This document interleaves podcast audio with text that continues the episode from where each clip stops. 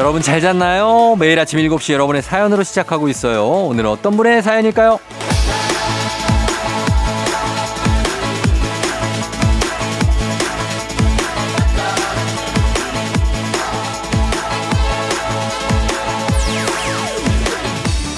벌써 이월님.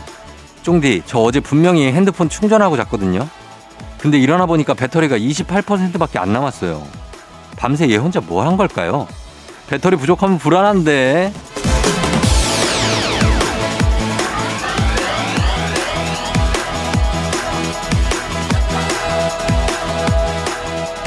걔들이 가끔 그렇습니다. 아무것도 안 했는데 혼자 방전되고 막 당황스럽게. 하지만 너무 놀라거나 많이 불안해하지 마세요. 다시 충전을 하면 됩니다. 기계도 그렇지만 우리도 다시 충전하면 능력을 발휘할 수 있죠. 우리 충전 시간도 얼마 안 남았습니다. 금요일이에요. 다 왔어요. 곧 충전 가능합니다. 조금만 더 힘내서 오늘도 알차게 가보죠. 이월 십일 금요일, 당신의 모닝 파트너 조우종의 에프엠 대행진입니다. 이월 십일 금요일 팔십구 점 일 메가헤르츠 조우종의 에프엠 대행진. 오늘 첫 곡 라브의 I Like Me Better로 시작했습니다. 예. 자, 오늘은 금요일 드디어 올 때까지 왔네요. 이제 조금 쉴 수 있을까요? 자, 오늘 오프닝의 주인공 벌써 이월님, 저희가 한식의 새로운 품격 사원에서 제품 교환권 보내드릴게요. 금요일이니까 아, 조금 많이 누적돼 있을 수 있어요, 피곤이. 그러면서도 마음은 좀 가벼울 수 있으니까, 마음이 가벼우면 몸도 또 따라갈 수 있으니까 여러분 마음 좀 가볍게 갔으면 좋겠습니다. 하트하트님, 북스타그램 하는 금요일 늘 평일에 들었으면 했는데 너무 좋았어요. 북스타그램 듣다 보면 막 서점 가고 싶어져요. 자, 이따 사 부의 준비가 되는데 벌써 기대를 하고 계시군요. 예, 기다려주시면 됩니다. 오이일구 님, 드디어 주말권. 주말이 끝나면 다시 월요일이 오겠지만 다가올 월요일은 잊고 주말을 신나게 즐길 거예요. 아, 그럼요. 벌써부터 월요일 생각을 하면은 진짜 괴롭죠. 금요일인데, 아, 내일 모레 긁히면 월요일인데, 이러면 안 되잖아요. 예, 오늘 그냥 금요일만 생각하시면 됩니다. 금요일만. 자, 오이일구 님, 하트하트님, 저희가 선물 챙겨드리면서 오늘 동네 한바퀴죠. 오늘은 패자부활전이 있는 금요일이기 때문에 신청은 따로 받지 않는데 안타깝게 떨어진 분들한테 저희가 다시 기회를 드립니다. 자, 떨어지고 여기서 또 떨어질 수 있거든요. 그래서 긴장도는 평소보다 조금 더 높을 수 있어요. 동네 한바퀴즈. 자, 패자부활전 여덟 시 여러분 기대해 주시고, 그리고 지금 정신차려 노래방이 안윤상 씨가 휴가 가서 지금 임시로 영업 중인데 오늘이 마지막 개업날입니다. 예, 그래서 마지막 시간이니까 오늘은 저희가 전화를 걸어보도록 하겠습니다. 그동안 뭐 전화를 걷는데 전화가 폭주다, 뭐 통화 중이다, 나는 너무 불리하다, 뭐 신청 좀 받아줘라, 이런 분들이 꽤 있어서 오늘은 신청자들 중에서 무작위로 한번 전화를 드려서 다짜고짜 한 소절을 부탁드리기로 했습니다. 자, 그래서 방식은 똑같아요. 세 분한테 전화를 하는데 한 소절씩 가사를 맞춰서 이어서 부르기에 성공하면 편의점 상품권 오만 원권 바로 드립니다. 세 분에게.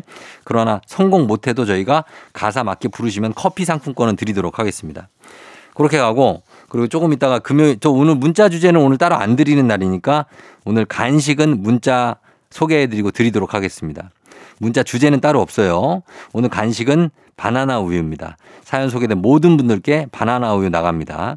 그리고 단문 오십 원, 장문백으로 문자 샵 팔구일공, 콩은 무료니까 문자 보내주시면 되겠습니다. 자, 그러면 저희는 어, 바로 가겠습니다. 뉴키즈 온 더 뮤직 출발합니다.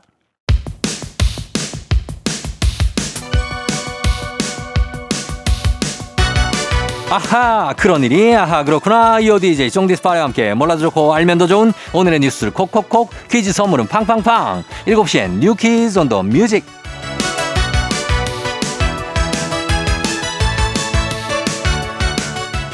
뉴스 퀴즈 음악 한 번에 챙겨보는 일석삼조의 시간, 오늘의 뉴키즈 바로 시작합니다.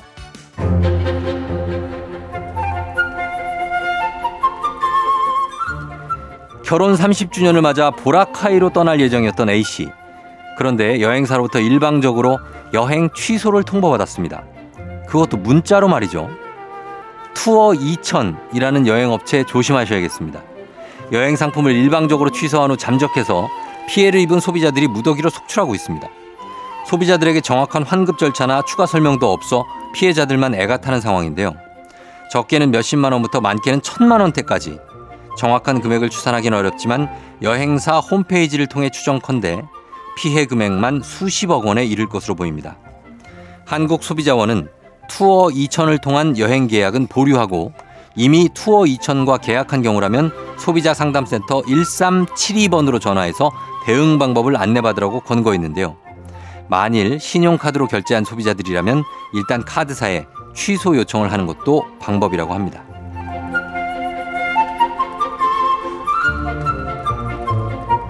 황금으로 만든 변기, 무릎을 꿇고 기도하는 히틀러의 모습, 운석에 맞아 바닥에 쓰러진 교황, 전시장 벽에 덩그러니 붙은 바나나 한 개, 전부 미술작품입니다. 특히 이 바나나는 일억 사천여만 원에 팔려 당시에 화제가 됐는데요. 내놓는 작품마다 논쟁과 화제를 모으는 미술계의 스타이자 미술계의 이단아라고 불리는 마우리치오 카텔란의 작품들이 처음으로 한국을 찾았습니다. 이번 전시는 십여 년 만에 최대 규모의 개인전으로 천구백구십 년대부터 최신작까지 총 서른여덟 점의 작품을 볼 수 있다는데요. 올해 칠월까지 무료로 관람할 수 있습니다. 전시장 입구부터 카텔란표 도발적인 작품이 관람객을 반겨준다고 하는데 놀라지 마시고 침착하게 감상해 보시길 바랍니다. 자, 여기서 문제입니다. 우리 가족 깨끗한 물 닥터피엘과 함께하는 일곱 시의 뉴퀴즈, 오늘의 문제 나갑니다. 미술계의 이단아로 불리는 현대 예술가 마우리치오 카텔란, 그의 작품 중 가장 화제를 모았던 작품인 코미디언은 딸랑 이것 한 개를 테이프로 벽에 붙여놓은 작품입니다. 카텔란이 벽에 붙여놓은 건 뭘까요? 일 번 바나나, 이 번 부적, 삼 번 성적표.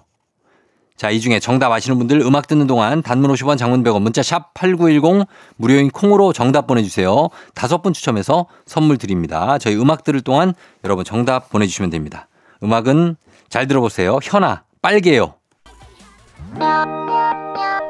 에프엠 대행진에서 드리는 선물입니다. 수분 코팅 촉촉해요. 유닉스에서 에어샷 U, 이너뷰티 브랜드 올린 아이비에서 아기 피부 어린 콜라겐, 아름다운 식탁 창조 주비푸드에서 자연에서 갈아 만든 생와사비, 판촉물의 모든 것 유닉스 글로벌에서 고급 우산 세트, 한식의 새로운 품격 사홍원에서 간식 세트, 문서 서식 사이트 예스폼에서 문서 서식 이용권, 메디컬 스킨케어 브랜드 디엠에스에서 코르테 화장품 세트, 갈배 사이다로 속 시원하게 음료, 첼로 사진 예술원에서 가족사진 촬영권, 천연 화장품 봉프레에서 모바일 상품 교환권, 아름다운 비주얼 아비주에서 뷰티 상품권, 에브리바디 엑센코리아에서 블루투스 이어폰, 쏜 아이산 세차 독일 소낙스에서 에어컨 히터 살균 탈취 제품, 판촉물 전문그룹 기프코, 기프코에서 케이에프구사 마스크, 주식회사 산과드레에서 한줌견과 선물 세트, 하남 동래북국에서 밀키트 복요리 삼 종 세트, 블라인드의 모든 것 월드 블라인드에서 교환권, 여 에스더 박사의 에스더 포뮬러에서 글루타치온 필름, 제부도 하늘길 서해랑에서 해상 케이블카 탑승권, 당신의 일상을 새롭게 신일전자에서 아쿠아 청소기, 하루 온종일 따뜻한 지엘 하루 온팩에서 핫팩 세트, 건강을 생각하는 다양에서 오리 스테이크 세트, 전통 보약의 새로운 시각 트레서피에서 먹기 편한 한방 영양제, 판촉 사은품 전문기업 하나원 비즈마켓에서 카우프만 프라이팬 세트, 제과 명장 송영광의 명장텐 베이커리에서 소금빵 시그니처 세트, 톡톡톡 예뻐지는 톡센필에서 마스크팩과 시크릿 티팩트, 줄기세포 배양액 화장품 더세린에서 안티에이징 케어 에이치씨 세트, 디저트를 디자인하는 케이크 드라마에서 폭탄 카스테라 사 종 세트, 주식회사 창원 에이치앤비에서 내 몸속 에너지 비트젠 포르테, 파라다이스 스파 도고에서 스파 입장권을 드립니다.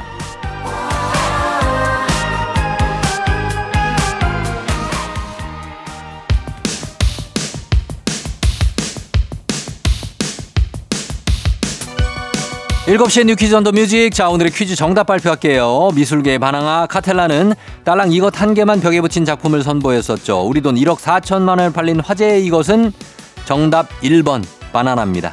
자, 바나나 정답. 자, 정답 맞히신 다섯 분께 저희가 카스테라 사 종 세트 보내드릴게요. 당첨자 명단과 선물 받는 법 에프엠 대행진 홈페이지를 확인해주세요.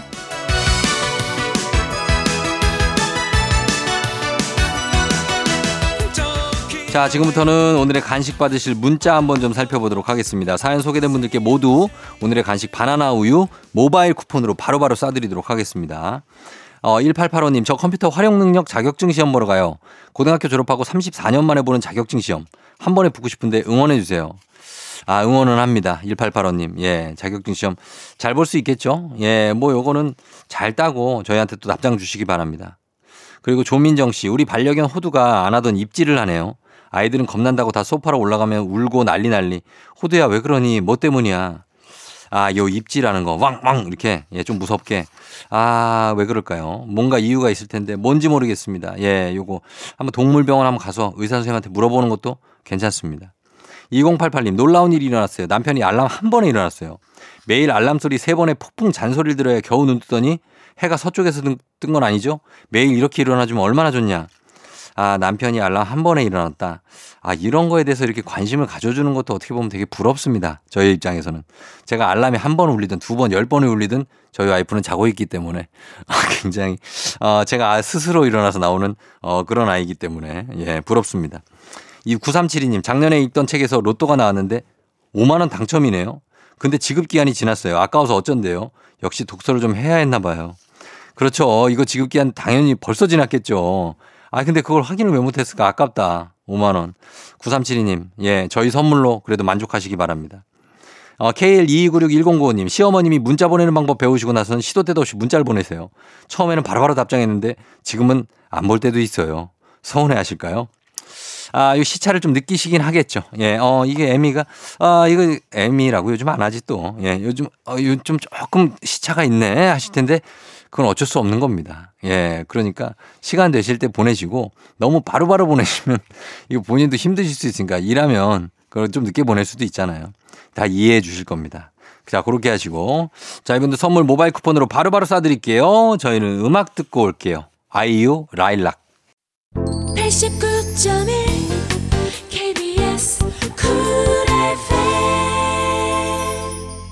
조우종의 에프엠 대행진 금요일 함께하고 있습니다. 장으뜸님이 아내가 요즘 청국장에 푹 빠져서 며칠 동안 아침 저녁으로 청국장을 끓여줘요.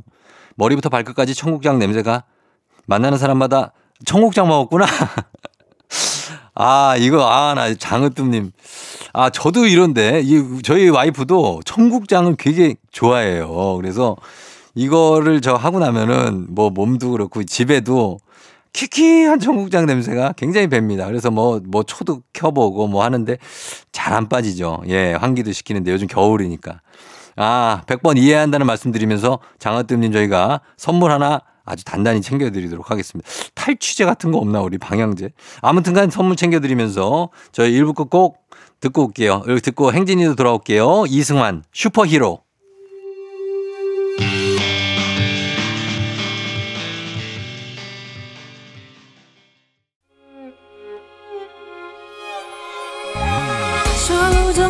조정 나를 조정해줘 조정 나의 조정 나를 조정해줘 하루의 시절 우정조가 간다 아침엔 모두 에프엠 대행진 기분 좋은 하루로 에프엠 대행진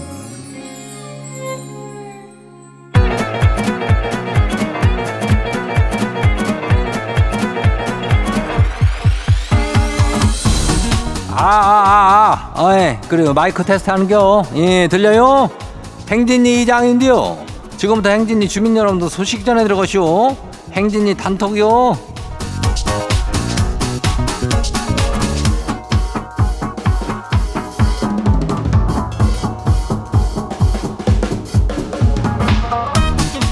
그래요 행진이 단톡 소식 다 들었시오? 아니 그거 뭐요 그 저 인전 이번 주만 했던 거 있잖아 그 기간 한정 코너, 코너라고 정신 차려 노래방인가 그거 예 그게 오늘이 마지막 시간이라고 저기 한대요 예 그래가지고 오늘은 전화를 저 안 받고 지들이 건다 그러더라 그리고 어, 그래서 뭐 노래를 뭘 할지 할지 막 이거 말도 안 해주고 있는겨 예 이거는 내가 참여를 안 해도 오늘 노래는 궁금할 수 있잖여 그죠 근데 왜 말을 안 해주는겨 그래서 이장이 살짝 알아봐시오 이장이 이 정도 힘은 있는 사람이요 예, 오늘 노래가 바로 말이요. 그, 저, 있잖여. 그 잘생긴 친구 있잖아. 김원준이라고, 예? 그 친구 노래요. 예, 그거 있잖여. 멍멍멍 하면서 쇼 하는 거 있잖여. 어, 자주 생쇼 하는 그, 그 노래. 끝은 없는 거야. 그 노래요. 그러니까 마음의 준비 다 하고 있으면 돼요. 예. 그거 가요. 쇼 가요. 그리고 저 오늘 행진이 사연 소개된 주민들한테는 그 저분작 피시 콜라겐 간인 거 알고 있죠? 몰라쇼? 예, 그거 가요. 그러니까 그것도 잘 챙겨가면 돼요. 자, 그러면 오늘 행진이 단톡 바로 한번 봐요. 첫 번째 거시기 봐요. 예, 김병렬 주민요. 이장님 지가 얼마 전에 안경테일 바꿨쇼. 그러고 나서 와이프가 지한테 저 보면 볼수록 이장님을 닮았다고 그러는 거요. 아 근데 우리 와이프가 또 이장님을 또 굉장히 또 좋아하고 그러거든요. 그래서 요즘에 맛있는 걸 많이 해줘요. 이장님 참 감사해요.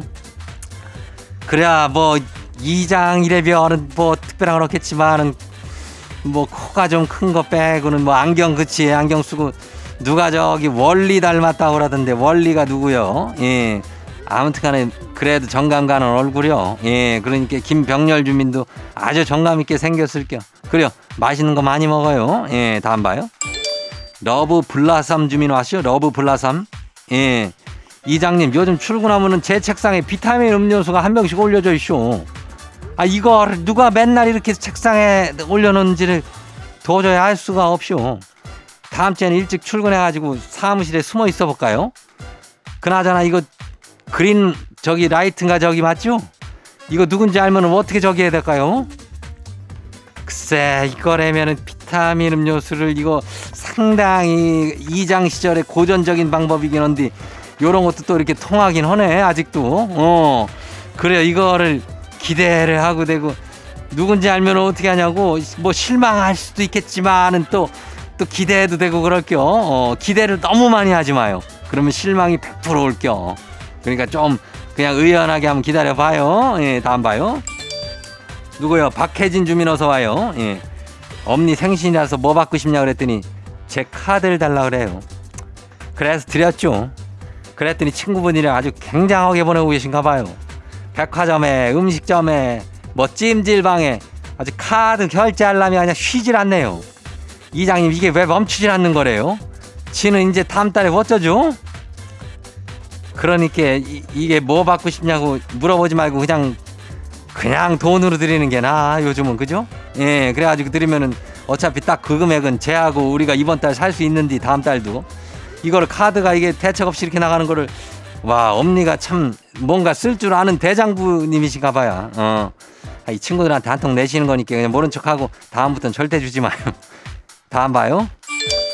정준혁 주민 어서 와요. 예. 이장님 어제 회식이 있었거든요. 술도 많이 안 먹고 딱 적당히 기분 좋게 왔는데 아침에 출근하려고 보니까 신발이 제 신발이 아니에요. 이거 딱 보니까 스타일이 아무마도 이거 지보다 상사분인 것 같은데 신발이요. 또 안 신고 이거 따로 들고 나오긴 했는데 이걸 주인을 어떻게 찾아야 될지 난 난감하네 아침부터. 아휴 술도 많이 안 먹고 적당히 기분 좋게 왔는데 신발을 딴 거 신고 왔단 말이요. 아니 뭐 신발도 어떻게 엘리베이터 열릴 때 거기다 벗고 오지 그랬어. 왜 왜 집까지는 또 신고 왔대야. 에휴 가가지고 막막하다. 어, 어디 가가지고 그거를 저 신발을 회사 사무실 책상 위에 올려놓을 수도 있지 뭐. 어, 한번 올려놔 봐요. 누군가가 이거 집어가면 지 거겠지 뭐. 에휴 다음 봐요. 정노미 주민이요 마지막이요.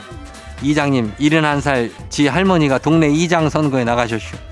요즘 할머니들이 그렇게 이장 선거에 많이 나가시는데 지 할머니는 마을회관 도배 꽃무늬로 바꾸는 걸 공약으로 거셨쇼. 아, 조금 좀 당선이 좀 돼가지고 할머니 꽃밭에서 좀 잘 지냈으면 좋겠쇼. 이장님도 같이 응원해 주실 거죠? 그럼 이장처럼 이렇게 젊은 이장 막내 이장도 있지만은 이렇게 칠십 세 넘은 할머니가 이장 하시는 것도 얼마나 멋지고 매력 있는겨.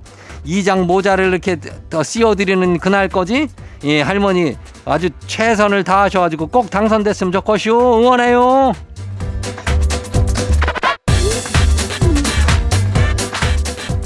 그래야 뭐요 오늘 소개된 행진님 가족들한테는 저분자 피씨 콜라겐 이거 챙겨드려요. 어.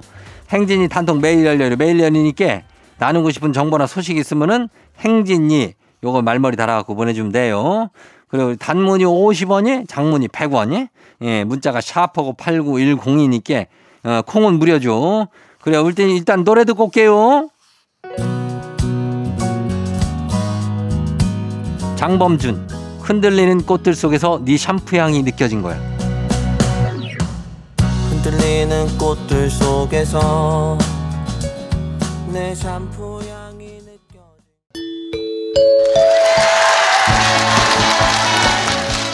딱 한 주 이번 주만 열리는 정신 차려 노래방.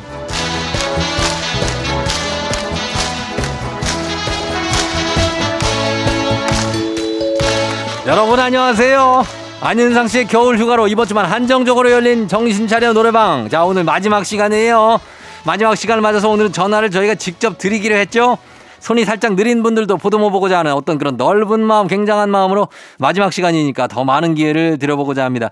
자, 그러면 이제는 따로 예시 안 드려도 여러분 진행 상황은 아실 겁니다. 한 주 동안 갔기 때문에 저희가 노래 한 소절 들려드리면 뒷부분 이어서 한 분, 두 분, 세 분이 한 소절씩 불러주시면 됩니다. 소화해 주셔야 돼요. 가사 맞으면 딩동댕 갈 수 있습니다. 자, 세 분이 모두 잘 이어 불러 성공하면 세 분 모두에게 편의점 상품권 오만 원권, 이어 부르기 실패해도 가사 맞게 부르신 분들한테는 커피 상품권 모바일로 바로 보내드리도록 하겠습니다. 자, 그럼 오늘의 음악 바로 만나볼까요? 쇼, 끝이 없는 거야. 어. 지금 순간만 있는 거야. 나. 자, 여기 이 부분입니다. 다음 가사부터 가야 돼요. 자, 연결할까요? 일 번 전화요. 지금 순간만 있는 거야. 난 주인공인 거야. 세상이라는 그렇지. 무대 위에. 아주 좋아요. 자, 좋습니다. 자, 이 번 전화 갈게요. 자, 이 번 전화 다음 뭡니까? 쇼, 룰은 없는 거야. 내가 만들어가는 거야. 거의 가수예요. 가수 좋아요. 내가 만들어가는 거야. 자, 이어서 삼 번 가겠습니다. 난 할 수 있을 거야. 언제까지나. 자, 다 함께. 누구와 함께? 너와 함께. 함께. 야. 아, 기가 막히네. 예, 성공했습니다. 성공, 성공, 성공. 야, 노래 잘하시네, 이분들. 자, 축하드립니다. 여러분 다들 끊지 마시고 저희 작가님한테 전화번호 말씀해 주세요. 세 분 모두 아, 저희가 지금 실시간으로 편의점 상품권 오만 원권 나갑니다. 축하드려요. 자, 끝났습니다. 예, 이렇게 순식간에 지나가는 코너 정신차려 노래방. 아, 한 주가 금방 갔습니다. 그렇죠? 예, 반응도 아주 좋았고 정신차려 노래방 저희가 계속 해볼 수도 있을 것 같은데 다음 주에 과연 안윤상 씨가 돌아올지 빅마우스를 이어갈 수 있을지, 윤상 씨가 만약 돌아오면 정신차려 노래방은 이제 영영 정신차릴 수 없을지 모든 것은 다음 주에 밝혀지게 됩니다. 월요일에도 이 시간 귀 기울여 주시고요. 자, 그럼 저희는 정신차려 노래방 오늘의 원곡 듣고 오도록 하겠습니다. 김원준 쇼! 김원준의 쇼 듣고 왔습니다. 자, 어, 여러분과 함께한 정신차려 노래방. 예, 또 다음 주에 오게 될지 안 오게 될지 아직 모릅니다. 음. 자, 그리고 신서연 씨, 저 드디어 손깁스, 발깁스 풀었어요. 다친 곳이 왼쪽 팔, 왼쪽 다리라서 오른쪽 아니니까 그나마 괜찮겠지 했는데 깁스하는 동안 왼쪽 팔다리의 소중함 많았네요. 아, 왼쪽 팔다리가 소중함 뿐이겠어요. 얼마나. 예, 그럼요. 예, 신서연 씨. 하여튼 잘 그, 완쾌해서 다행이고 앞으로는 다치지 말고 조심조심해서 다니고 그랬으면 좋겠습니다. 서현 씨. 이공이삼 님, 가족들과 제주도 놀러와서 듣고 있어요. 셋이 싸우지 않고 재밌게 놀다 가는 게 목표예요. 근데 음치인 남편이 운전하면서 자꾸 노래를 불러요. 아, 그쵸. 가족 중에 한 명이 꼭 이렇게 노래 부르는 사람 있죠. 잘 부르면 모르겠는데 아, 약간 그러면 내가 좋아하는 노래인데. 예, 그런 느낌이 있습니다. 이공이삼 님, 신서현 씨, 저희가 선물 하나씩 챙겨드리면서 저희 음악 한 곡 듣고 오도록 하겠습니다. 음악은 이영지 피처링, 부석순, 파이팅 해야지. 케이비에스 Cool 에프엠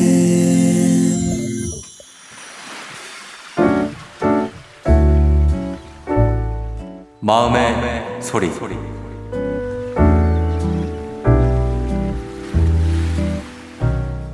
잔소리하는 언니한테 한마디 할게요. 어지우면 빨리 치우라고 잔소리하고 학교 갈 때 빨리 안 나온다고 잔소리하는데 이제 잔소리 좀 그만해. 나는 아직 초등학교 일 학년밖에 안 되었는데 너무하잖아. 언니 앞으로 말 잘 들을게. 사랑해 언니.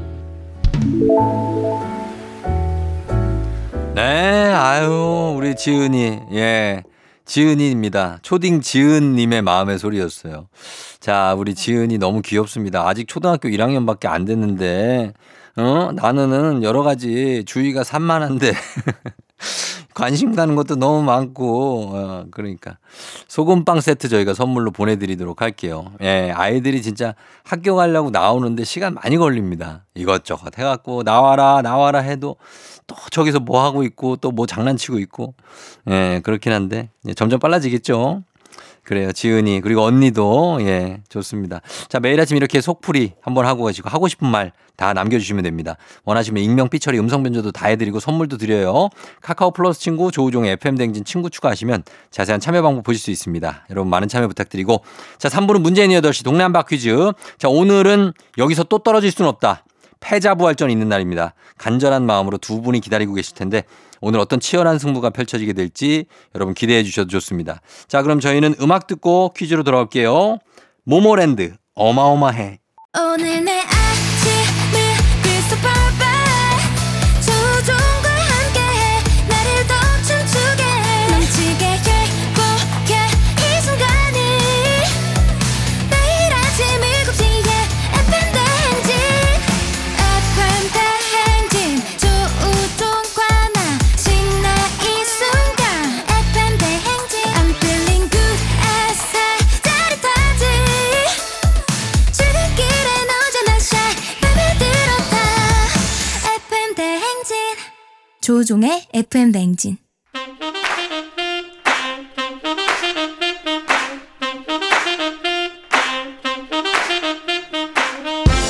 바쁘다 바빠 현대사회 나만의 경쟁력이 필요한 세상이죠. 눈치식 순발력 한 번에 길러보는 시간입니다. 경쟁이 꽃피는 동네 배틀 문제 있는 여덟 시 동네 한바 퀴즈.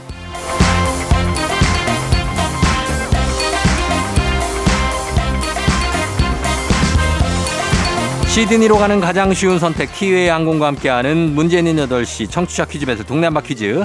동네 이름을 걸고 도전하는 참가자들과 같은 동네에 계시는 분들 응원 문자 보내주시면 됩니다. 추첨 통해 선물 드릴게요. 단문 오십 원 장문 백 원의 정보 이용료들은 샵 팔구일공으로 참여해 주시면 됩니다. 자 오늘은 금요일 패자부활전이 있는 날이죠. 룰은 같습니다. 문제는 하나, 동대표 둘, 구호를 먼저 외치는 분이 먼저 답을 외칠 수 있고요. 틀리면 인사 없이 햄버거 세트와 함께 또 한 번 안녕. 마치면 동네 친구 열 분께 선물 그리고 본인에게는 십이만 원 상당의 핸디 스티머 선물로 나갑니다. 자 여기에서 탈락한다. 아 한 번 했는데 또 탈락한다. 데미지가 크죠. 그렇기 때문에 본편보다 더 치열한 패자부활전이 펼쳐질 예정입니다. 자 오늘은 삼 승을 코앞에 두고 이 승에서 안녕했던 안타까운 분들을 만나보도록 하겠습니다. 그래도 이분들은 한번 승리를 겪어봤기 때문에 그래도 좀 괜찮지 않나 생각도 한편으로 드는데 먼저 일월 말에 탈락했던 남양주 도농대표 이십육 세 효균 씨 한번 만나봅니다. 효균 씨. 네, 안녕하세요. 예, 효균 씨 잘 지냈어요? 네, 잘 지냈어요. 저 그리고 이름 호균이에요. 아, 호균 씨죠? 네. 맞아. 호균 씨야. 남호균 씨 아니에요? 네, 맞아요. 아이, 남호균 알지. 왜 그래요? 호균 씨. 네. 어떻게 지냈어요? 뭐, 얼마 안 됐지만. 네. 예, 잘 지냈어요? 아, 그때 이 승, 삼 승에서 탈락하고 나서. 예. 어, 주변에서도 위로도 많이 해주고. 음. 저 나름 안, 그, 좀 아쉽더라고요. 아, 예, 예. 네, 그래서 좀 라디오 맨날 보면서 공부도 하고. 어. 네, 그렇게 지냈어요. 칼을, 칼을. 살고 네. 있었어요. 아 그래요? 아니 근데 굉장히 당차게 도전해가지고 굉장히 잘 갔었는데 삼 승 코앞에서 잡혔어요. 그죠? 네 맞아요. 예, 자 오늘은 그러면은 자신 있게 한번 패자 부활합니까? 네 부활할 수 있습니다. 예 호균 씨 파이팅입니다. 잠깐만 기다려주세요. 네. 예, 자 호균 씨와 대결을 펼칠 다음 도전자는요. 서울 성북구 대표 도남댁 한번 만나보도록 하겠습니다. 자 도남댁님. 네. 지금 일월 중반에 나오셨고 이제 저희가 어, 보는 거잖아요. 네네. 그때 이제 강성철, 곽수산 씨랑 같이 하셨고.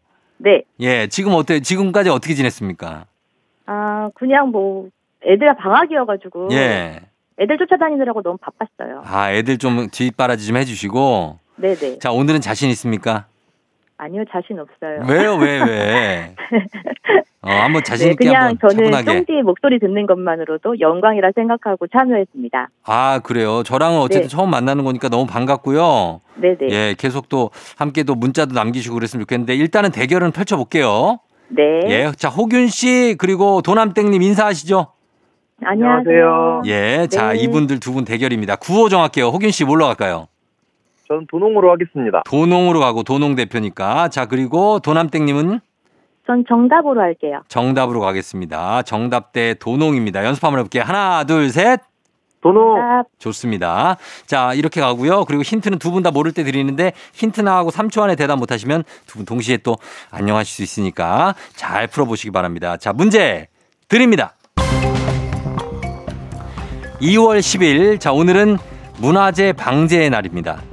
문화재를 화재 등의 재해로부터 안전하게 보존하고 안전관리 의식을 높이기 위해 지정된 날인데요. 국보인 남대문 화재 사건의 교훈을 되새기자는 의미에서 날짜를 남대문 화재가 발생했던 오늘로 정했습니다. 남대문, 남대문 화재, 다시 생각해도 안타까운 사고였는데, 남대문은 서울 도성의 남쪽 정문이라서 남대문이라고 하지만 정식 명칭이 따로 있습니다. 도농! 도농! 빨라서요, 호균씨! 숭례문! 숭례문! 자, 숭례문 요거 맞히면 부활합니다. 숭례문 정답입니다. 아. 자, 남호균씨 이십육 세 청년 부활 성공.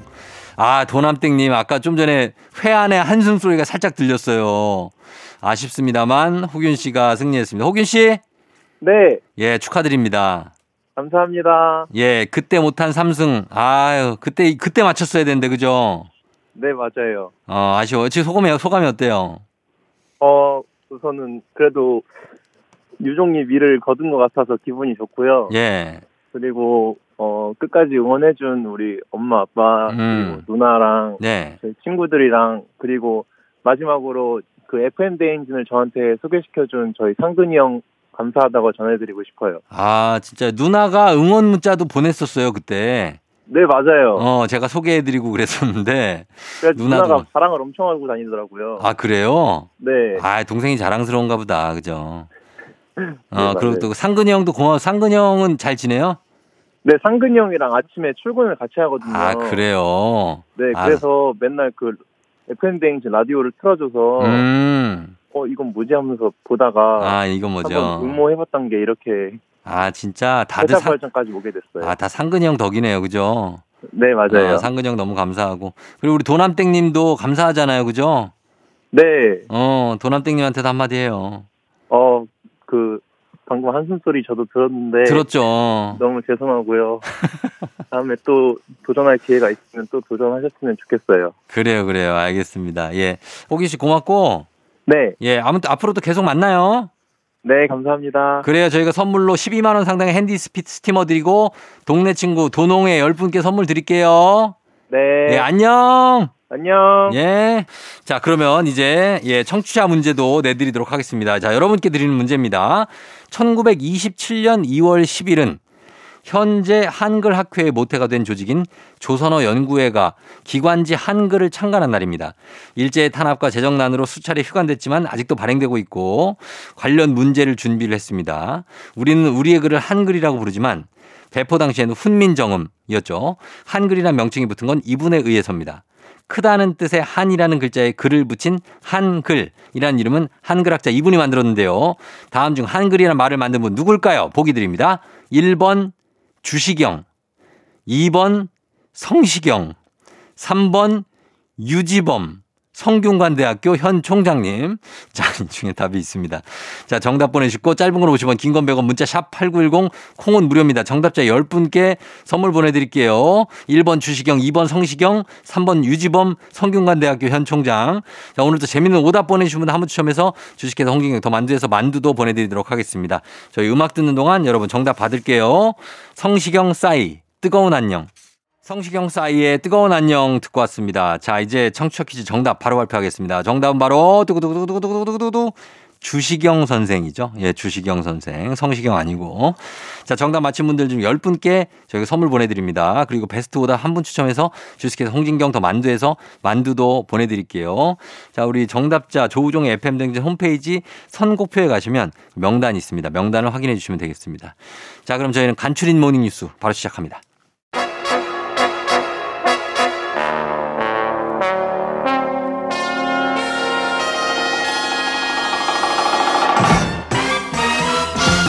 간추린 모닝뉴스 블리블리 범블리 케이비에스 김준범 기자와 함께하도록 하겠습니다. 안녕하세요.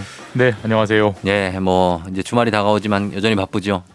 뭐 비슷비슷합니다. 비슷해요. 네, 네, 네. 예, 그래도 막 진짜 김준범 기자는 어쨌든 사회부에 있으니까 예. 전화를 많이 받고 전화도 전화, 많이 하고. 예, 전화는 하루에 한, 예. 한 오십 통에서 백 통 정도. 그렇게 많이 해요? 하는 것 같고. 와.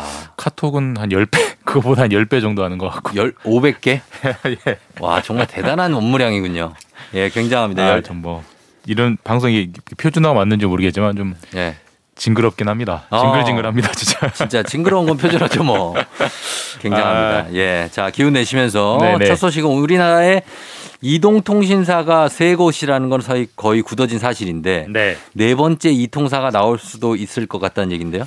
그럴 것 같습니다. 빠르면 네. 내년쯤 음. 우리 이제 이동통신 삼 사, 네. 이통 삼 사는 딱 고정된 고유 명사처럼 음. 에스케이, 예. 케이티, 예. 엘지 이렇게 딱 굳어져 있는데 예. 정부가 이제 네 번째 이통사를 허용해 주려는 음. 움직임을 보이고 있습니다. 어. 여기 어떤 배경에서 나온 거냐면 예. 이제 이동통신사가 이제 무선 사업을 하려면 예.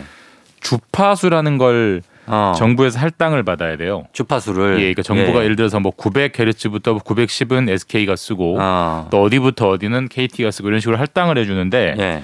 작년 말에 참 보기 드문 일이 하나 있었습니다. 그래서 그렇죠. 뭐냐면 예, 예. 이십팔 기가헤르츠, 예. 그러니까 이십팔 기가헤르츠 대역의 주파수를 예. 원래는 케이티랑 엘지유 플러스가 쓰고 있었어요. 음. 근데 그걸 정부가 다시 뺏어왔습니다. 아 그래요? 뺏어온 이유는 예. 그 정부가 이십팔 기가헤르츠를 두 회사에 나눠줬던 이유가 예. 파이브지. 어. 그러니까 항상 항상 안 터진다는 논란이 나오는 이 어. 파이브지를 너희가 잘 써봐라 하고 나눠줬는데 예. 너희가 잘 안 쓰지 않느냐. 음. 우리가 다시 가져다 좋은 데 쓸게라고 회수를 했습니다. 아 그래요. 근데 어쨌든 그 대역대가 남아 있으니까 네. 그 대역대를 가지고 정부가 뭘 할까 고민을 하다가 음. 네 번째 이동통신사를 허용하는 걸 검토하겠다라고 어. 이제 딱 발표를 하면서 예. 이통사 시장에 이제 큰 파문이 일고 있죠. 그러면은 지금은 통신 삼 사가 거의 뭐 어, 독과점이라고 해도 될 정도로 압도적으로 그 점유를 하고 있죠. 그렇죠. 우리나라에서 그 휴대폰을 안 쓸 게 아닌 이상 휴대폰을 쓸 거면 네. 셋 중에 하나 선택해야 되잖아요. 그렇죠. 아니면 네. 알뜰폰인데 어느 정도입니까? 지금, 지금 점유율이 에스케이가 한 사십, 네. 그다음에 케이티가 이십이, 음. 그다음에 엘지가 한 이십, 음. 그다음에 알뜰폰이 많이 올라와 가지고 네. 한 십칠에서 십팔 정도인데 어. 알뜰폰도 자세히 뜯어보면 네. 그 이동통신 삼 사의 자회사들이 하고 있어요. 아 그러면은 뭐 그러니까 사실상 세계가 네. 완벽한 독과점인데. 그러네요. 항상 독과점은 기업에겐 좋고 음. 소비자에겐 불리합니다. 불리하죠. 당연히 그들끼리 경쟁을 해야 되는데. 어. 그러니까 어떤 시장에 좀 미꾸라지 같은 존재가 들어가서 막 흐트러나야 그렇죠. 이게 경쟁이 되기 때문에 그런 존재, 음. 그런 매기 같은 존재를 만들어 보겠다는 게 이제 정부의 발, 저, 방, 방침이고 음. 네 번째 이동통신사 시장을 열어놓는다 한들 중요한 것은 음. 기업의 참여가 있어야 되잖아요. 그럼요. 기업의 참여가 없으면 막 정부 하고 싶어도 못 하는 거고 네네.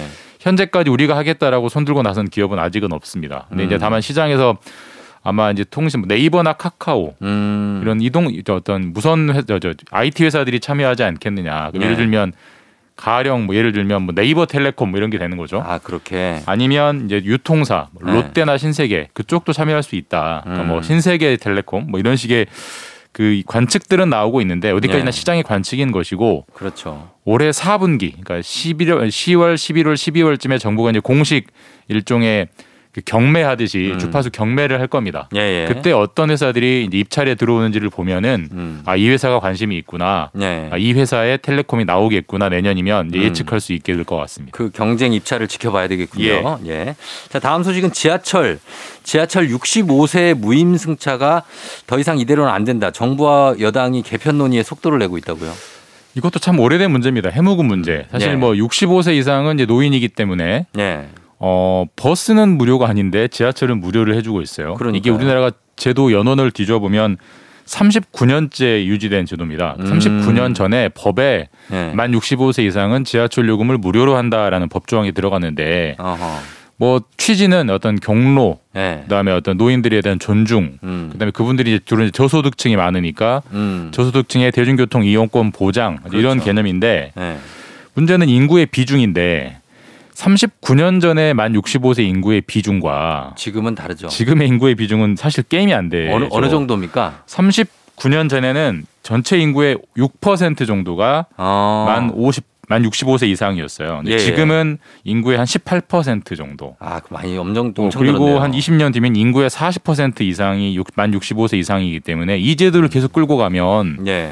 지하철 공사가 거덜난다. 이미, 그렇죠. 이미 지금 매년 일조 원 정도의 적자를 보고 있고요. 음. 적자를 다 세금으로 메워주고 있어요. 음. 사실 뭐 윗돌 빼서 아랫돌 하는 그런 느낌인데 예. 이런 식으로는 안 되기 때문에 이 무임승차 제도를 손보자라는 의견이 많이 나오고 있고 음. 일부는 아예 폐지하자. 그러니까 왜 모든 육십오 세 이상에게 전부 다 지하철 무료 요금을 해주느냐. 다른 복지제도처럼 음. 소득이 적은 사람, 예. 그다음에 어떤 생활이 좀 불편한 사람에게만 한정적으로 해주자 이런 의견이 있고 어. 육십오 세 이상은 너무 젊으니까 칠십 세 이상으로 끌어올리자. 음. 요즘은 그냥 칠십은 넘어야 노인 아니냐. 뭐 이런 음. 의견들이 분분히 나오고 있는데 예. 그런 의견들을 내는 분들이 전부 다 이제 오세훈 시장, 어. 홍준표 시장, 여당 쪽 시장이기 때문에 그러네요. 상당히 힘을 받고 있고 아마 올해 안에 어떤 형태로든 변동이 있을 가능성이 높게 음. 점쳐지고 있습니다. 예.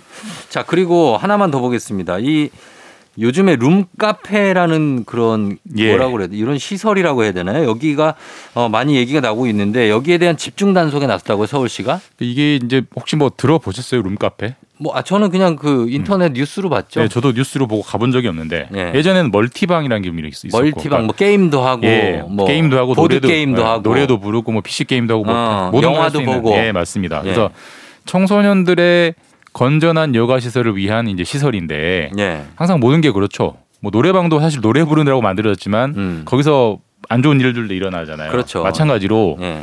요즘은 룸카페가 이제 십 대들의 어떤 탈선 음. 이런 온상이 되고 있다. 그래서 이제 십 대들이 해서는 안 되는 일종의 뭐 성매매나 뭐 이런 것들이 음. 이루어지는 장소가 룸카페가 되고 있고 왜냐하면 아. 모텔이나 호텔은 십 대가 못 들어가거든요. 그렇죠. 소위 말해서 민증을 주지 않으면 예. 아예 안, 키를 안 주기 때문에 못 들어가는데 여기는 사실 그런 제한이 전혀 없어서 음. 사실 룸카페가 너무 십 대들의 탈선의 온상이 되고 있다는 지적이 보도가 많이 나왔고 그래서 서울시가 이번에 룸카페를 테마로 대대적인 집중 단속을 이미 하고 있습니다. 하고 있고 음. 많이 적발되고 나오고 있고 사실 엄격하게 따지면 우리 그 노래방이나 유흥주점 가면 빨간 예. 딱지로 예예. 청소년 출입 고용 금지 업소 이런 딱지들 보신 적이 있을 거예요. 음. 그걸 붙이면서 영업을 해야 되는데 대부분의 업소들이 이제 청소년 손님을 받기 위해서 그걸 안 붙이고 하고 있거든요. 음. 그런 것들 지도 적발하고 심하면 폐쇄 조치하고 음. 그런 행정을 서울시가 지금 진행을 하고 있습니다. 예, 그래요. 이게 사실 만약에 방,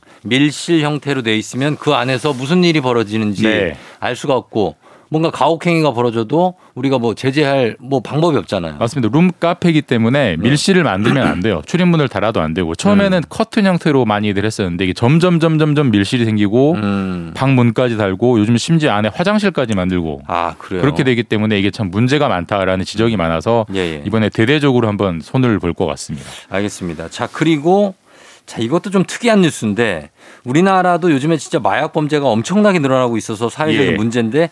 캐나다에서 예. 아주 실험적인 정책이 나왔네요. 이게 참 캐나다라는 나라가 참 특이한 것 같긴 합니다. 그러니까 마약을 예. 아, 자꾸 처벌만 해서는 못 막으니 아무리 처벌해도 마약이 계속 늘어나니 예. 아예 그냥 허용을 해버리자. 허용을 하자. 예, 그래서 캐나다 아. 전체는 아니고 캐나다 예. 서부 브리티시 컬럼비아주라고 이제 밴쿠버가 있는 그 주인데 음, 거기서 성인 한 명당 이점오 그램 이하의 예. 뭐 헤로인 코카인, 어. 필로폰, 속칭 히로뽕은 네. 허용 갖고 다녀도 된다. 아니 펜타닐도 되는 걸로 되어 있어요? 예. 이런 강력한 마약들을? 그러니까 이점오 그램이라는 이제 제한이 있긴 한데 소량에만 한정되긴 하는데 예. 차라리 허용하자라고는 정책을 내놔서 오. 사실 마, 사실 이렇게 하는 나라는 전 세계 어디도 없거든요. 오, 없죠. 그래서 이게 과연 이 실험이 예. 정말 의도대로 마약 범죄를 줄일 수 있을지를 모든 나라가 지켜보고 있고 일단 캐나다도 자기들도 워낙 불안하기 때문에 음. 한 삼 년만 해본다고 합니다. 예. 삼 년 해보고 마약 범죄가 정말 꺾이는지 아니면 얼씨구나 잘됐다라고 더 많이 할지를 어. 아마 지켜보고 어떤 마약 정책의 표본으로 삼는다고 하는데 우리나라도 사실 되게 예. 관심을 갖고 보고 있고 예. 이, 저, 이 정책의 결과가 삼 년 뒤에 어떻게 나올지 예. 큰 관심거리가 될 것 같습니다. 야, 과연 이렇게 허용을 일부 마약을 가지고 다니는 거를 어, 가지고 네. 다니세요 하는 게 어떤 결과를 낳을지 네. 캐나다에서 실험을 해보고 있다고 하는데 한번 저희가 지켜보도록 하겠습니다. 자, 지금까지 김준범 기자와 함께했습니다. 고맙습니다. 네, 주말 잘 보내십시오. 네.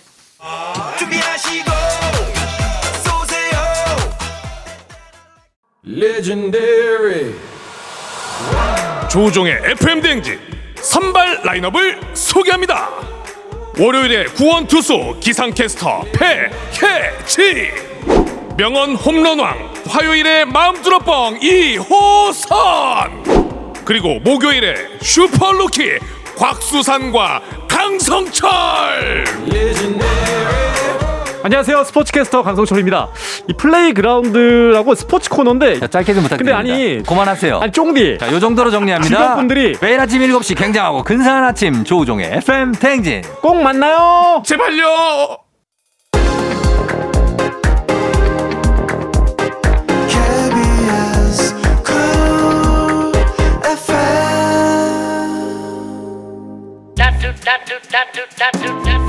조우종 에프엠 대행진 삼 부 함께하고 있습니다. 자, 저희는 잠시 후에 아, 박태근 본부장과 함께하는 책방이죠, 북스타그램으로 금방 다시 돌아올게요.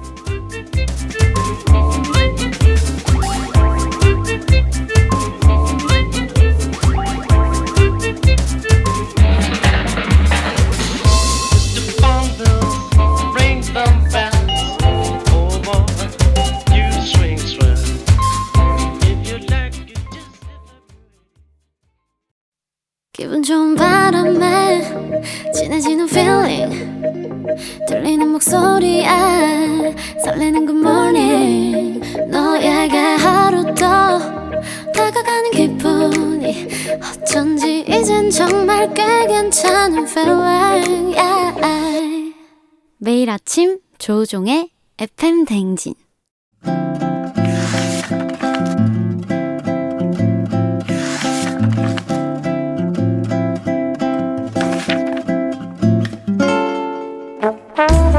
일주일에 단 하루 금요일에만 문을 여는 라디오 책방, 책 읽어주는 남자 박태근 씨와 함께합니다. 에프엠 대행진 북스타그램.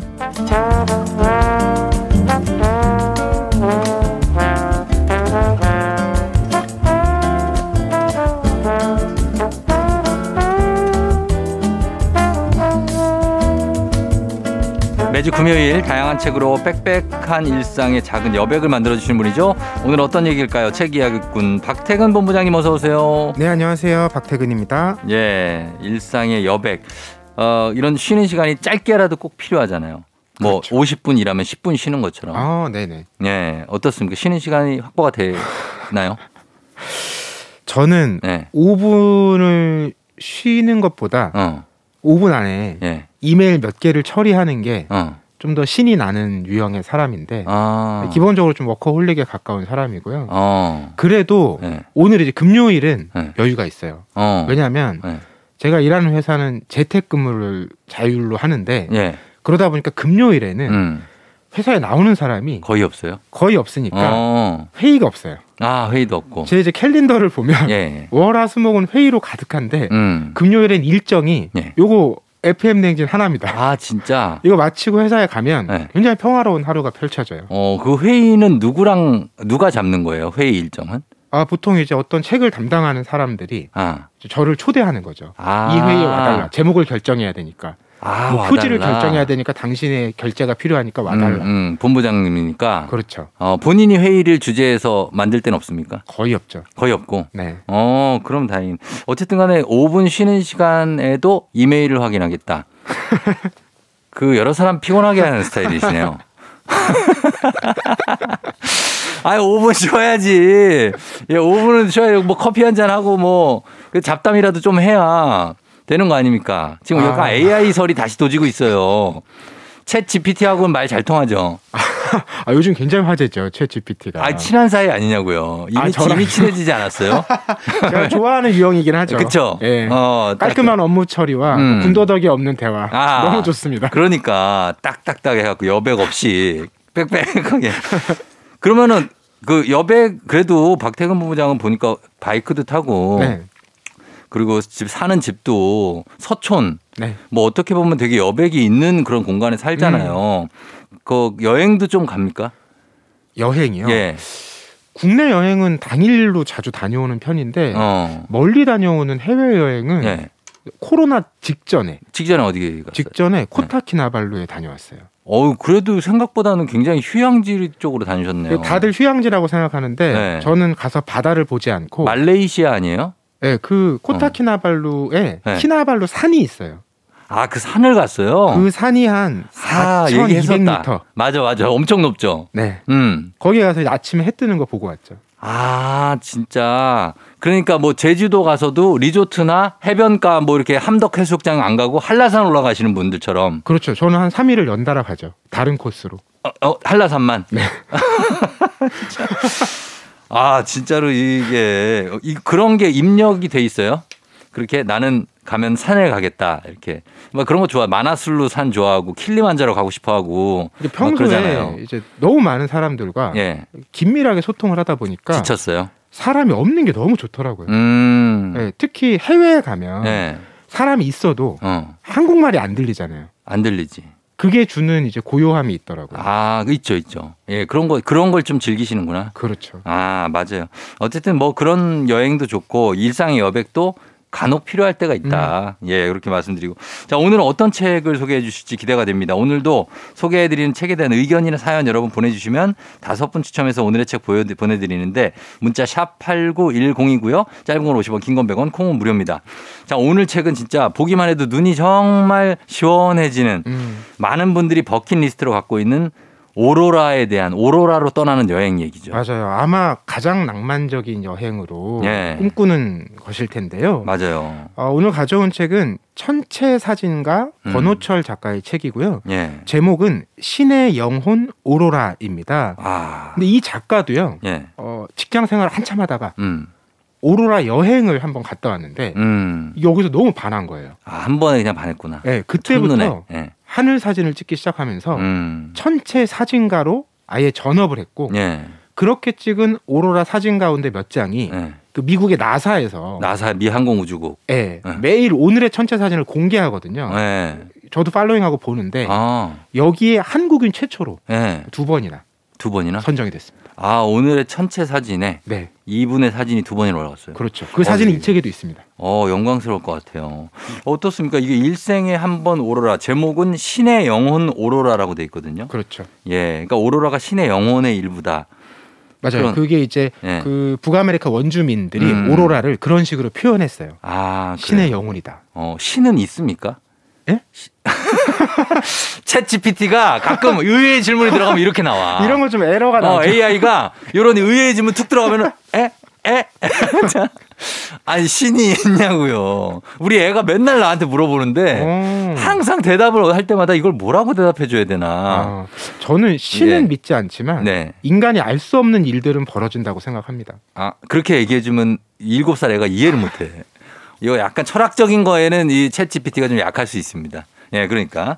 자, 그러면 박태근 본부장은 산 좋아하시고 여행도 뭐 잔이고 바이크도 타고 오로라도 왠지 봤을 것 같은데 실제로 어때요? 오로라를 볼 수 있는 곳에 다녀온 적은 있어요. 아, 그래요? 제가 십 년 전에 예. 아이슬란드에 여행을 오, 다녀왔거든요. 레이캬비크. 맞아요. 어. 그때만 해도 아이슬란드가 예. 널리 알려지지 않았을 때였어요. 아, 그래요. 그 티비 방송에서 나오기도 전이었거든요. 예, 예, 예. 그래서 갔다 왔다고 하면 다들 오로라 보고 왔냐고. 그렇지, 성지죠, 거기가. 많이 물어보시는데 예. 오로라를 보기 좋은 때는 겨울이에요. 겨울에. 그런데 겨울에 가면 예. 오로라는 볼 수 있지만 예. 다른 여행을 하기가 어렵죠. 너무 추워요. 땅이 다 어니까. 아. 도로가 폐쇄되고. 그렇죠. 그래서 저는 이제 여름에 다녀와서 어. 오로라를 보러 여행을 갔다 온 적은 없는데 예, 예. 이 책에서도 겨울이 보기 좋은데 음.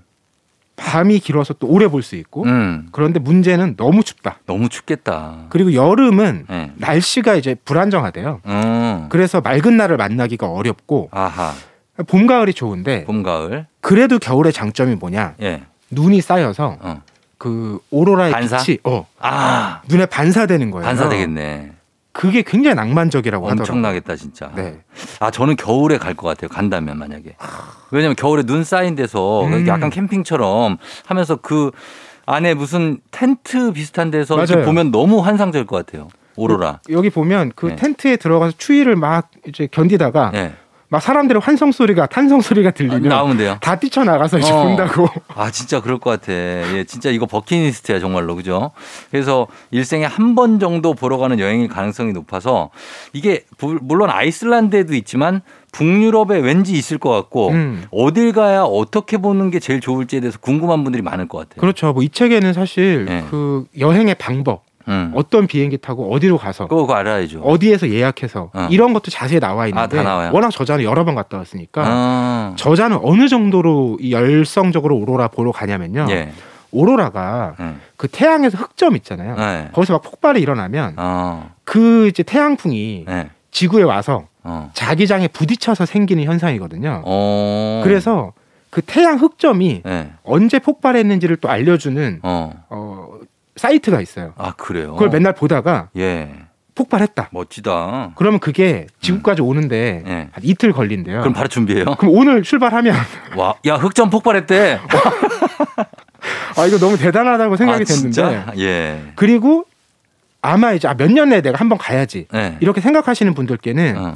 이천이십사 년에서 이천이십오 년이 음. 흑점 폭발이 늘어나는. 아 그렇다면서요. 극대기라고 해요. 극대기. 그럼 이때는 그 오로라 폭풍이 자주 벌어지거든요. 음. 그러니까 이때 한번 그 겨울에 때를 맞춰서 네. 준비하시면 좋을 것 같고요. 어. 근데 작가가 이런 얘기를 해요. 네. 막 계절, 날씨 다 확률 따져서 가는데, 가는데. 어쨌든 가는 게 중요하다. 왜냐하면. 어. 안 가면 확률은 제로니까. 어, 뭐 그건 당연히 그렇죠. 그래서 여기서 저도 기억이 나는 게 삼 일 정도 머물면 볼 확률이 구십팔 퍼센트다. 맞아요. 그 확률이 네. 높은 캐나다에 네. 이제 옐로우 나이프에 가면 캐나다 옐로우 나이프 말씀처럼 삼 일을 머물면 거의 거의 본다. 본다고 해요. 그 정도 확신은 갖고 우리가 가야지 거금을 투입해야 되는데요. 어.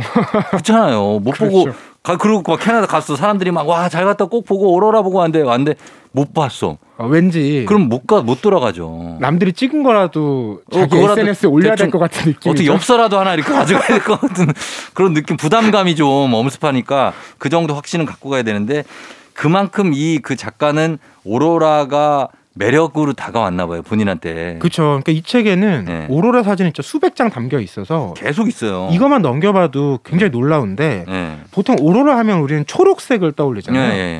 그 초록색이 있고 음. 그 위쪽에는 붉은색이 있다고 해요. 아. 고도가 높아지면. 네. 그리고 어. 가장 오로라가 네. 어, 활발하게 움직일 때 이걸 음. 오로라 폭풍이라고 하는데 음. 이때는 네. 이것보다 강력한 핑크색이 예. 굉장히 선명하게 나온다고 하더라고요. 아, 진짜. 그 이 핑크색을 봤다면 예. 우리가 경험할 수 있는 오로라의 최대치를 본 거다. 아 여기 있다. 태양으로부터 강력한 입자들의 흐름이 있을 때 진한 핑크가 나오네요. 맞아요. 와 근데 이런 색이 나와요? 그러니까 이게 정말 만화 같은데. 사진의 어떤 기술인지 예. 실제로도 이 정도로 보이는지 너무 궁금해서. 완전 핑크인데 이거? 네. 하늘에 이런 색깔이 뜬다고요? 그렇죠. 거의 형광핑크처럼 나오잖아요. 와, 진짜 신기하네. 예. 그래서 이런 핑크색이 선명하게 뜬다는 거, 오로라가 하늘에. 하늘에. 네, 그러니까 예. 이게 이 책에 보면 뭐 오로라에 대한 과학적인 지식 이런 것들도 체계적으로 알려주긴 하는데 예. 작가가 이런 얘기를 해요. 관련한 지식이 없어도 음. 뭐 세세하게 구분하지 못하, 못해도 음. 엄청난 오로라를 보면 음. 가슴이 먼저 반응한다. 음. 그래서 실제로 거기 와서 보는 사람들이 네. 엄청난 오로라를 보면 어. 자기도 모르게 비명을 지른다는 거예요. 아, 질릴 것 같아 진짜. 그리고 와, 어떤 사람들은 것 같아. 눈물을 흘린다는 거예요. 울 수 있을 것 같아요. 진짜 직접 이걸 본다면. 그러니까요. 어, 그 에이아이도 어떻게 눈물 흘립니까? 그러니까 저는 눈물까지는 사실 잘 이해가 되진 않는데. 아, 그럴 수 있을 것 같아요 진짜. 예, 알겠습니다. 자, 아무튼 일단 저희가 음악 한 곡 듣고 와서 이 신의 영혼 오로라에 대해서 조금 더 파보도록 하겠습니다. 자, 음악은 콜드플레이와 비티에스가 함께한 마이 유니버스. 콜드플레이와 비티에스와 함께한 마이 유니버스 듣고 왔습니다. 자, 오늘은 천체 사진가 권오철 작가의 신의 영혼 오로라로 꿈 같은 얘기를 나누고 있는데 어, 책 제목에 신의 영혼 아까 잠깐 짚어주셨지만 이 신의 영혼이란 거의 의미를 다시 한번 얘기해 주신다면? 네, 네. 그 북아메리카 원주민들이 이 오로라를 네. 신의 영혼 또는 음. 정령들의 춤이다. 음. 이렇게 불렀다고 해요. 예, 예. 생각해보면 오로라를 우린 지금 봐도 신기하잖아요. 그렇죠. 그럼 이것의 과학적 원리를 몰랐던 아, 사람들은 그때 봤을 땐 진짜 그냥 신이라고 봤겠다. 그럴 수밖에 없었겠죠. 예, 예. 그래서 뭐 바이킹족들도 북유럽이니까 예. 이거 봤을 거잖아요. 음. 이들은 이렇게 설명했대요. 음. 전쟁의 여신 발키리가 발키리. 전사들을 천국으로 데려갈 때 어. 그 방패에서 반사된 빛이다. 아... 발키리가 전쟁의 여신이구나. 이해는 가죠. 막 하늘로 높이 갈 때 네. 거기 방패에 이런 빛이 반사되니까 음. 굉장히 지구에는 없던 빛들이 보인다. 어. 이렇게 자기 나름대로 설명을 한 거죠. 그렇겠네. 이 바이킹 노르웨이 쪽에서도 보일 거고 음. 북아메리카 캐나다 쪽에서도 보인다고 하니까 그렇게 그러면 이 오로라의 원리를 알고 있는 지금 봐도 우리가 환상적인데 과거에는 신화 같은 게 되게 많았을 것 같아요. 이것 때문에. 그렇죠. 네. 흥미로운 건 네. 한국에도 한국에 기록이 남아 있어요. 오로라를 봤다는 기록이요? 네. 그 기원전 이제 고구려 기록들을 보면 예. 적 기, 즉 붉은 기운이라고 해서 음. 이것이 발견됐다라는 기록이 꽤 있어요. 아 진짜. 과학적으로도 설명은 가능하대요. 왜냐하면 네. 지금보다 훨씬 환경 오염이 없었기 때문에 어. 일단 밤하늘이 깨끗해서 멀리까지 보였을 거고 예, 예. 그 지구 자기장의 중심도 지금과는 달랐기 때문에 음. 가능성이 있다. 있을 것 같아요. 예, 고구려 예. 정도 되면. 그리고 재미난 건. 예. 그 지구 자기장이 지금 시베리아 방향으로 점점 넘어오고 있대요. 그 아, 중심 위치가. 그래요. 그래서 네. 언젠가, 언젠가 아주 먼 훗날이겠지만 네. 그때 극대기가 오면 어. 한반도에서도 아. 고구려 때처럼 네. 희미하게 볼 수도 있을지 모르겠다. 아, 이게 작가의 전망입니다. 어디 블라디보스톡 정도는 가야 되지 않을까요? 그 위에 러시아 위쪽으로. 그렇죠. 아, 남북 통일이 돼서 가서 어, 봐야겠네요. 시베리아 횡단열차 같은 거 있으면은. 가서 보면 좋겠는데 음. 어, 아무튼 작가가 오로라를 볼 수 있는 곳들을 자세하게 많이 소개를 해주고 있습니다. 또 어디에서 오로라 볼 수 있습니까? 이 오로라를 그 어디에서까지 볼 수 있을까 이런 상상을 해보게 하는데 네. 목성이나 토성 있잖아요. 네. 지구에서도 보이니까 음. 태양계에 있는 다른 행성에서도 볼 수 있지 않을까. 어. 목성 토성의 양극 지역에서는 비슷하게 네. 볼 수 있대요. 아. 그런데 지구와 가까운 네. 화성에서는 볼 수 없습니다. 아, 화성에서? 왜냐하면 네. 이게 아까도 말씀드렸듯이 태양풍이 와서 음. 자기장을 만나서 이제 네.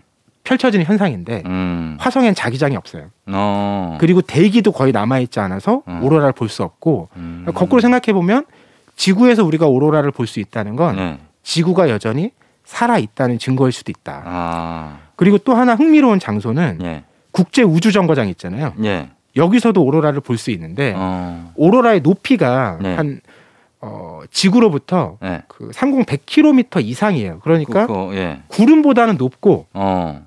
우주보다는 낮은 데서 펼쳐지거든요. 음. 그러니까 국제우주정거장에서 보면 네. 오로라가 밑에서 이렇게 움직이는 것처럼 보이는 어, 거죠. 뭐 성층권 정도 되겠네요. 대기권, 성층권, 그다음 우주니까. 하여튼 뭐 그 정도에서 보이고 오로라가 저희가 관심 있는 건 뭐냐면 저희는 목성, 화성을 갈 생각이 없어요. 네. 토성에서도 안 봐요. 음. 일단 거기 가기 힘들어. 그래서 지구에 예를 들면 뭐 아까 아이슬란드도 있고 어디 가면은 잘 볼 수 있느냐. 아. 거기를 우리가 가겠다는 거죠. 맞아요. 거기를 예. 오로라 존이라고 합니다. 오로라 존. 예. 그 예. 지구 자기장 축에서 한 반지름 이천오백 킬로미터 정도? 음. 어디가 속하냐면 북, 북반구에서는 예. 캐나다나 알래스카 북부, 어. 그린란드의 남쪽. 그, 그린란드. 예. 뭐 예. 아이슬란드 이런 데가 있어요. 예예. 그리고 남반구에서는 이제 남극 대륙. 음. 이렇게 보면 예. 우리가 접근성이나 어디까지 캐나다 가야 되겠다. 여러 가지 고려하면 캐나다가 캐나다. 현실적인 아닌 것 같고요. 그러네. 그리고 실제로도 예. 캐나다의 옐로우 나이프란 곳이 예. 오로라의 수도라고 꼽힌대요. 아, 그렇게 진짜? 불린대요. 왜냐하면 어. 여기는 맑은 날이 예. 일 년 삼백육십오 일 중에 이백사십 일. 아 너무 많다. 그래서 음. 겨울에 거기 가서 예. 보는 게 가장 확률이 높고 음. 아까 말씀하셨듯이 여기에서는 삼 일 머물면 음. 구십오 퍼센트. 그러니까 사 일 머물면 구십팔 퍼센트 확률로 오로라를 볼 수 있고요. 음. 그 오로라가 그 마을에서는 되게 중요한 그 현상일 거잖아요. 그쵸. 그래서 그 마을에 가면 네. 오늘 오로라가 이제 어떻게 보일지를 보여주는 어. 그 일종의 신호등 같은 거 음. 그런 것도 있다고 하더라고요. 아 진짜 무슨 오존 수치처럼. 그렇죠. 아, 오늘 오로라 볼 수 있는 확률. 음. 뭐 색깔 뭐 이런 거. 맞아요. 아 진짜 캐나다 옐로우 나이프 여기 밴쿠버에서 비행기 한번 갈아타면 가더라고요. 아, 알아보셨군요. 어, 알아봤죠. 어떻게 가는지 정도는. 그리고 뭐 이거 한번 가보고 싶다는 생각이 들긴 들어요. 쉽진 음. 않겠지만. 예. 어 여기 오로라 거기에 가면은 마을도 있습니까? 그렇죠. 오로라 빌리지라고 해서. 어. 그 오로라 사진들을 보면 아까도 얘기했지만 그 인디언들 텐트 같은 거. 아 그런 거. 그 예. 티피라고 하는데 그게 굉장히 예뻐요. 이렇게 나무를 이렇게 여러 가지를 이렇게 교차시켜 가지고 그렇죠. 약간 세모 원뿔 모양으로 만든 거. 음, 예. 그게 이제 배경에 있고 오로라가 뒤에 펼쳐지고 예. 그 사진들을 이제 찍는 건데. 아 너무 예뻐요. 예. 작가가 하나 조언을 해줘요. 음. 그 너무 사진 찍는데 집중하다 보면 안 된다. 아니 그 사실은 풍광을 내가 보러 간 거잖아요. 어, 그러니까 눈으로 보는데 좀 맞아. 집중해도 좋다. 어, 어. 금방 사라지지 않으니까. 예. 그리고 가장 좋은 자세는 누워서 보는 것이다. 음. 그리고 이제 보통 겨울에 보러 가잖아요. 예. 안전을 위해서는 여럿이 함께 가는 게 좋다. 여럿이? 곰 같은 야생 동물도 있고. 곰하고 가라고요? 아, 그러니까 야생 동물이 나오면 위험하잖아요. 아, 곰을 피하라는 거죠? 어, 사람들이 함께 가. 아, 곰이랑 같이 보라는 건 줄 알고. 그리고 또 추위도 워낙 심하기 때문에 추위, 혼자 추위 이렇게 있다. 뭐 렌터카 빌려서 다니다가 아, 위험한 상황에 처할 수가 있다. 예. 근데 저는 그래도 혼자 가보고 싶더라고요. 아유. 너무 광활해요 여기 캐나다. 뭔가 태양에서부터 오는 그것을 내가 응. 한 인간이 혼자 딱 대면하는 장면이잖아요. 아, 혼자 마주하는 게 좀 더 호연지기가 느껴지지 않나. 아유, 아유 무리예요 무리. 예? 그때 갔다가 못 돌아오면 어떡하려고. 예, 아무튼 혼자 가고 싶은 마음은 있다. 여기 오로라 여기 뭐 가족들끼리 가는 것도 되게 좋을 것 같아요. 그렇죠? 가서 보고 사진도 찍고 남는 건 사진이니까 찍긴 찍는데 이분도 어쨌든 전체 사진가잖아요. 그렇죠. 예, 사진 찍지만 눈으로 직접 보는 것도 추천한다. 음. 예, 이렇게 말씀을 드립니다. 자, 오늘 천체 사진가 권오철 작가의 신의 영혼 오로라로 얘기 나눠봤습니다. 박태근 본부장님 저희 주말 잘 보내시고 다음 주 금요일에 만나요. 네, 고맙습니다. 아, 아, 마이크 테스트 들려요? 매일 아침 일곱 시 행진님 마을회관에서 퀴즈 잔치가 열릴 예정이니까 다들 와야 돼요. 알겠죠? 늦으면 안 돼. 퀴즈로 깨우는 아침 조우종의 에프엠 대행진.